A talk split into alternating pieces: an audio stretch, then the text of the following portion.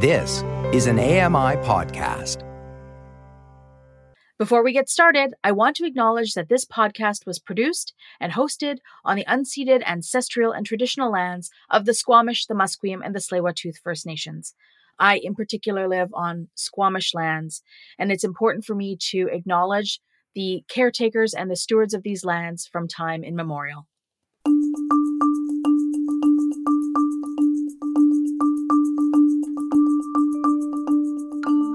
Hello, everyone, and welcome to Accessing Art with Amy. I'm your host, Amy Amantea. My pronouns are she, her. Kevin Morris developed a love of writing and poetry at a very young age. He's been inspired by some of the classics, uh, the greats, uh, even the most well known in this creative sphere. Kevin lives with blindness and is inspired by the things around him in his everyday life. And he finds that for him, the words often come really naturally and without needing to be overthought. He has many a published poem under his belt, so please, all the way from the UK, let's give Kevin Morris a big welcome. My name is Kevin Morris. I live and work in London, but I'm originally from Liverpool. I'm registered blind and I'm a poet. As stated, joining me on Accessing Art with Amy is Kevin Morris, all the way from the UK. Welcome, Kevin. Thank you really excited to have you on the program today. You know, the podcast is all about the intersection of art and disability. And so, what is it about poetry, Kevin, that is so, I don't know, enticing? How did you get started in poetry? I guess I got started by looking at Palgrave's Golden Treasury and Arthur Quiller-Couch's uh, The Oxford Book of English Verse in the school library. I was a bit of a precocious child. So, was there something particular about the genre that that you know I don't know that drew you in for the first time? I've always loved rhymes. I guess going back to the times when I was hearing uh, nursery rhymes, and while I I greatly enjoy some free verse poetry, I guess in the first instance it was rhyming poetry that drew me in the sort of rhythm. For example, in Alfred Noyes, The Highwayman.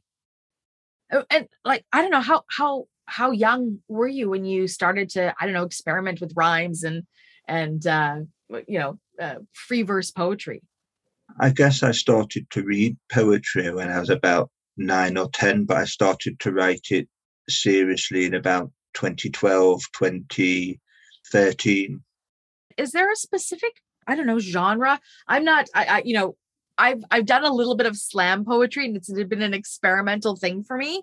I enjoy poetry very much, but I don't seek it out. I just enjoy it when I listen to it.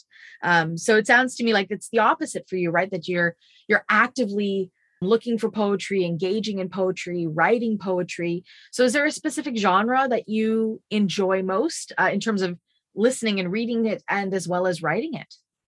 I am particularly fond of uh, rhyming poetry, particularly uh, traditionally. Uh, rhymed uh, poetry, but in terms of modern poets, someone like T.S. Eliot, who wrote in both uh, a combination of free verse and in in rhyme, I'll, I'll experiment and read and or listen to all genres of poetry, but I prefer traditional rhyming poetry that doesn't mean that it has to be have been written in the 19th century or earlier. It just means I, I prefer poetry that's written in that way on the whole.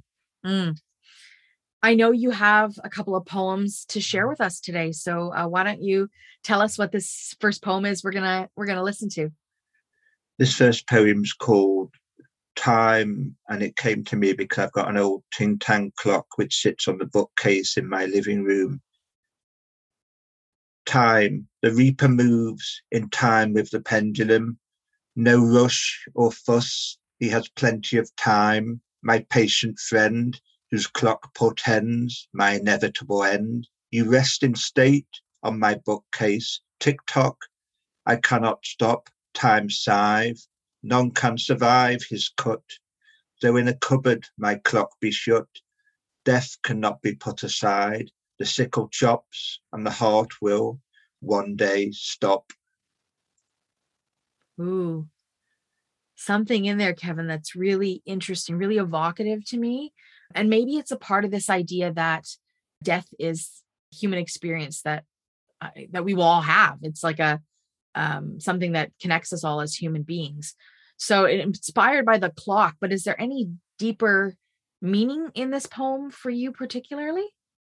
I guess because I've got a little bit of vision, uh, I can see the pendulum moving back and forth. And I still remember vividly there was a clock in one of the schools I attended hanging on the wall, and I used to stand there for quite some time, no pun intended. Uh, yeah. Being aware of this tick tock and the pendulum moving backwards and forwards. And I think with a pendulum clock, you do have a sense of time passing, which you don't with digital devices. And in the same way, the pendulum chops seconds, the Reaper cuts down the corn, he cuts us down. Ultimately, the Reaper being death, who's a, who often perceived, I think, as being synonymous with time. Yeah, and even I, I mean, I suppose if a person delved deeper into this idea of what's evocative about poetry, because the idea for me of I can visualize the pendulum, but I can also visualize, um, you know, the the mm-hmm. chopping of the reaper, right? And it's like these are like two tools um, that kind of relate together in this poem. It's a real uh, yes. Yeah, it's real. It's really, really interesting to me that you've chosen this genre to talk about. And I agree with you about this idea of digital time. It's like it doesn't mean anything, but when you hear the ticking, of the clock, you know that every tick is past tense. Yes. Um, you don't get it back. Uh, exactly. Oh, yeah, that's so interesting. Um, when you write a poem like this, Kevin, um, the do the rhymes come to you naturally, or do you have to do a little, I don't know, digging in the thesaurus or look for synonyms, or I don't know, what's your process about trying to create the rhyming pieces of these poems? I think most of the time the rhyme comes to me naturally, but I don't try and force a rhyme. For example, in that poem I've just read, there's stop, which doesn't exactly rhyme with clock, but I don't think that ultimately matters. There's no point in in, in forcing a, yeah. a rhyme. And it, when when you when you read it to me, what I thought was interesting, and and I hope our listeners caught this, you had this micro pause right before you said the word stop.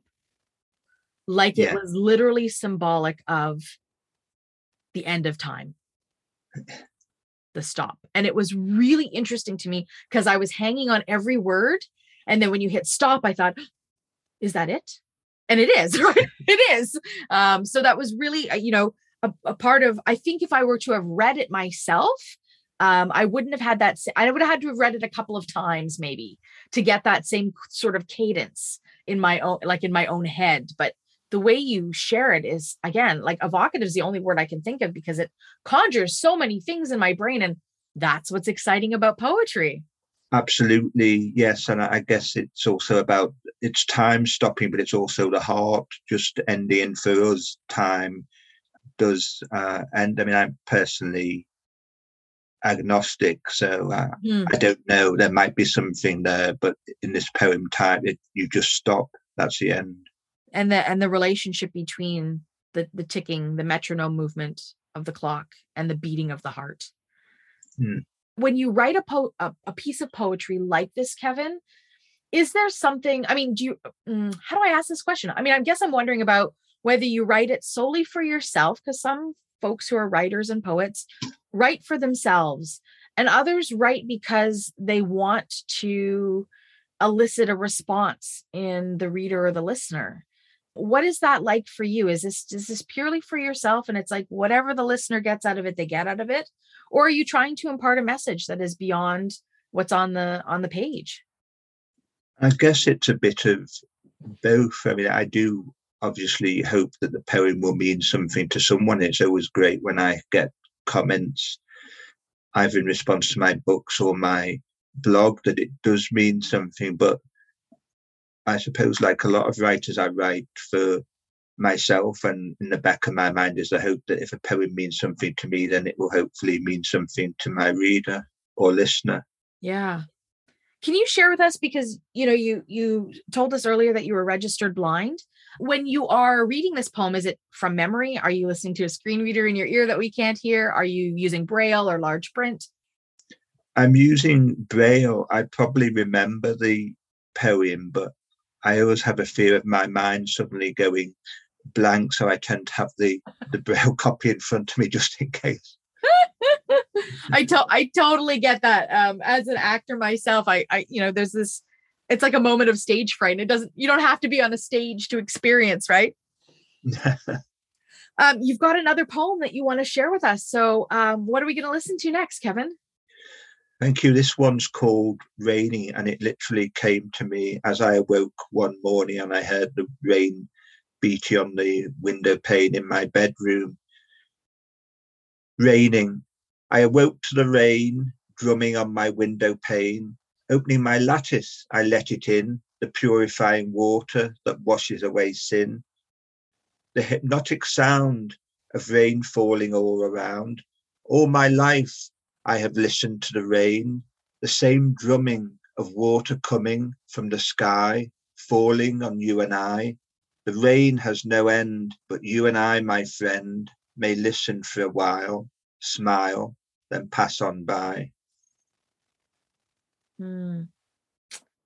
Again, there's a there's a metronome there. I, the the sound of the rain is a almost a repetitive pattern. So it came to you one morning, you sprung out of bed and you could hear the rain yes. on your windowsill. How long does it take you to write a poem like this? It depends. My recollection, a poem was written a good few years ago, is that I got out of bed, grabbed a cup of tea or coffee, and just sat down at my computer and wrote it more or less straight down, probably while the rain was still drumming outside. Uh, was inspiring you the whole time you were writing, then, is what I'm hearing. Yes, indeed. Oh, that's I mean, it's super interesting to me. And and you know, these are nice, short, sort of digestible poems in terms of, you know, some poetry that is available out in the world, especially poetry that was written a couple hundred years ago. Not that it's not, you know, some poems today are quite long, um, almost written like um short stories. I remember The Lady of Shalott being a poem that I had experienced probably when I was in high school. And it was so very long. And that actual poem has been um, written into uh, musical lyrics by um, Loreena McKennitt, I think it is. Uh, it's a beautiful kind of Celtic sounding song, but I think it's like a seven or eight minute song because it's, you know, such a long poem. So, mm. what is it about these shorter versions of poems that uh, really appeals to you and do you write you know longer poems i have written the odd uh, longer poem but i'm a great believer if something can be said succinctly then it, that's how it should be said it when i write a poem like the one i've just read or the, my poem time earlier i do feel that I've said or I have to say at, in that particular moment. So it would be superfluous to carry on writing. Mm-hmm. There is something in that what you just said about keeping things succinct. It's it's like um, you know capturing in the moment what it is your, your your what your what your mind what your body needs to put on the page. And it's nice to listen to. It's it's you know it's it's kind of got a, a little what i refer to as like the bow on the top of the present right? It's it's uh you can follow along with it nicely. You can get a lot out of it as you're listening to it. And then you don't feel like for me i didn't feel like i was being taken out of the moment because i was right there with you as you were reading it which is so interesting um, to me because again I, I know that there's a lot of folks that that listen to whether it's poems or audiobooks and your mind tends to drift on like you know uh, your grocery list or the other things that you have to do in a day because you just sort of get kind of lulled away from the topic at hand. So i appreciate um, and this kind of poetry really appeals to me too to keep it kind of succinct. Yeah, thank you um, can we talk a bit about your process kevin because i'm curious you know you said you know with rain you you were inspired by it and you sat down at your computer and just your your fingers went at it. Um, is there a more involved process for you in terms of this writing? Like, do you do you wait for something to inspire you, or do you actively sit down and think, hmm, I'm gonna, you know, spend the next couple hours and just write some stuff out? I'm, I'm curious about the process. It's a bit of both. In many instances, it is a inspiration, but I also do sit down at times and think I'm going to write a a poem, and often those are the more humorous ones because I like playing with words. I'm a great admirer of Edward Lear, so I like to play with words and make people smile in the hope that a poem I've written that makes me smile will hopefully make other people smile. Mm-hmm. Is it always about making somebody smile, or can we be making people frown or fret or contemplate? Indeed, I, I can, and I hope that uh, the two poems I've read have that effect on my readers. I, I don't regard either of them as particularly sad or mournful poems, although I can understand why some people might because they both touch on mortality. I see them more as poems that make people aware of the human condition that there's, there's particularly with rain there's beauty in this world but it it passes that the rain will continue but we'll move on. But listening to the rain is very calming or it what or it still is to me. It's one of my favorite things. Not getting drenched the skin but listening to the rain inside. I i was going to say it's one of my favorite sounds um, is listening to the rain and where i live in in vancouver canada it is a rainforest so you know if i need to sleep i want to listen to the rain if i you know i, I rain and rain and i are friends um, because it's an active part of just about my day-to-day experience here in Vancouver. So I very much appreciate the appreciated the poem Rain because uh, it made me feel like I was connected to where I am currently. That's great. When it comes to titling your poems, Kevin, because you know, time and rain, both just simple. Is there anything more to I, I, guess I'm wondering if you you think some some writers of poem of poetry, some writers of novels put great like effort and um, strife almost sometimes into coming up with what they think is the perfect title. But I'm wondering what your thoughts are around how things are titled. The thing that I find is irritating sometimes when when you go through a blog, for example, and you find a lot of untitled poems, and I can understand that someone may not have thought of a title at that time, but it's very uh, it it does niggle me yeah. occasionally. Uh, I I think it's a very personal thing. Sometimes I might write a title and then later think, oh, that's not quite right. But I think the simpler the title, the better on the whole. If a title goes on for several lines, it it generally I don't think has the same impact as a shorter title. Yeah, and I, you know, when I think back about the, these two pieces that you read, Time and Rain, what more actually needs to be said in terms of a title? Do you know what I mean? Like it's, you know, I suppose you could have titled Time something like Death Comes to Us All, or I don't know, right? Like you could have made it very long and and drawn out, but there is something that is almost poetic itself about the simpler the better. Yes, that, that's certainly my thought. And I suppose from even just an access perspective, you know, if you're you're this, I, I agree with you about the untitled poem, and I and I get it.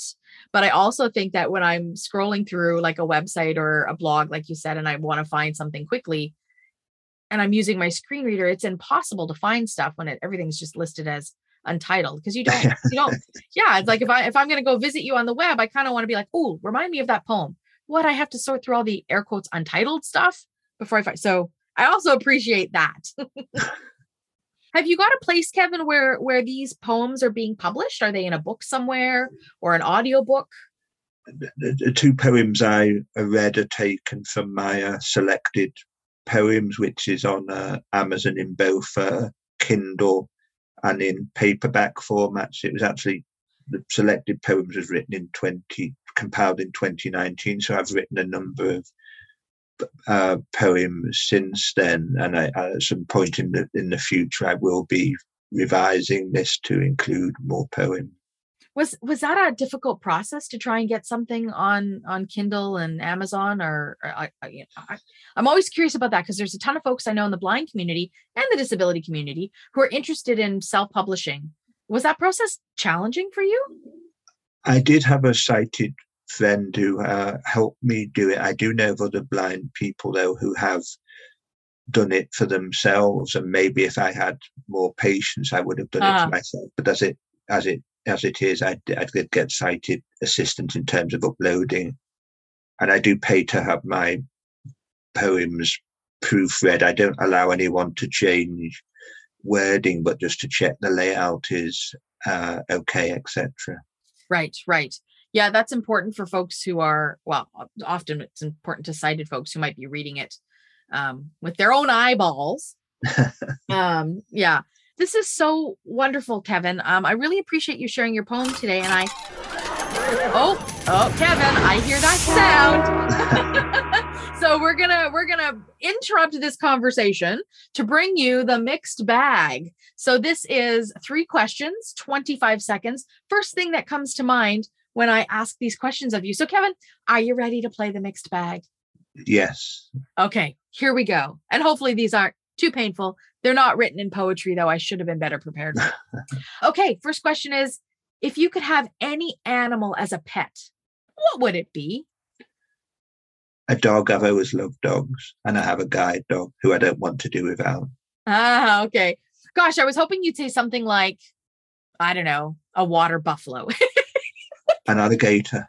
an alligator. I love it. Um, we just got to keep the alligator and the dog in separate locations of the home um, because we don't want the alligator to um, eat the dog. Um, okay, I love that answer. Um, okay, second question, Kevin, is what's your favorite ice cream flavor? I think chocolate. Chocolate. Anything in the chocolate? Brownies, Skor bits. I think uh, like the sort of chocolate you get round a choc ice. That's delicious. Ah, so you're a you're a purist, chocolate purist. Indeed. I love it. If it was me, I would probably say either mint chocolate chip, which I have a fondness of, or um, there's a new place just down by my house that makes frozen yogurts, um, all sort of organic, uh, no, you know, fillers, and they have a beautiful raspberry frozen yogurt. Um, so a little bit of fruit flavored in the summertime is kind of nice. Um, okay, I got one more question for you, Kevin, which is what is your least favorite household chore? Washing dirty dishes I should have washed the night before and they've become all congealed. Uh, this is why I love the mixed bag so much. You get stuff just like that. Um, I must admit that in my kitchen, I also may have a cup or two that uh, are sitting in there from the night, maybe even two nights before. Um, but it seems like a waste of water to do one dish at a time. I don't have the privilege of a dishwasher. awesome. Thank you, Kevin, so much for sharing your poetry. Where can folks find you on the WWW? I have a website at kevinmorrispoet.com. So that's K E V I N M O R R I S poet.com. Awesome. Uh, so thank you so much, Kevin, for joining us on Accessing Art with Amy. You're welcome. Before we let you go, here's the quote of the day by F. Sionil Jose. Poetry is emotion, passion, love, grief, everything that is human. Thanks for listening to Accessing Art with Amy. This podcast is produced by me, Amy Amantea. Technical production by Sam Robinson and technical assistance from Jacob Shemansky. The manager of AMI Audio is Andy Frank. If you'd like to reach out to the program, you can do so by email at feedback at ami.ca or by telephone at 1 866 509 4545. Thanks again to my guest today, Kevin Morris.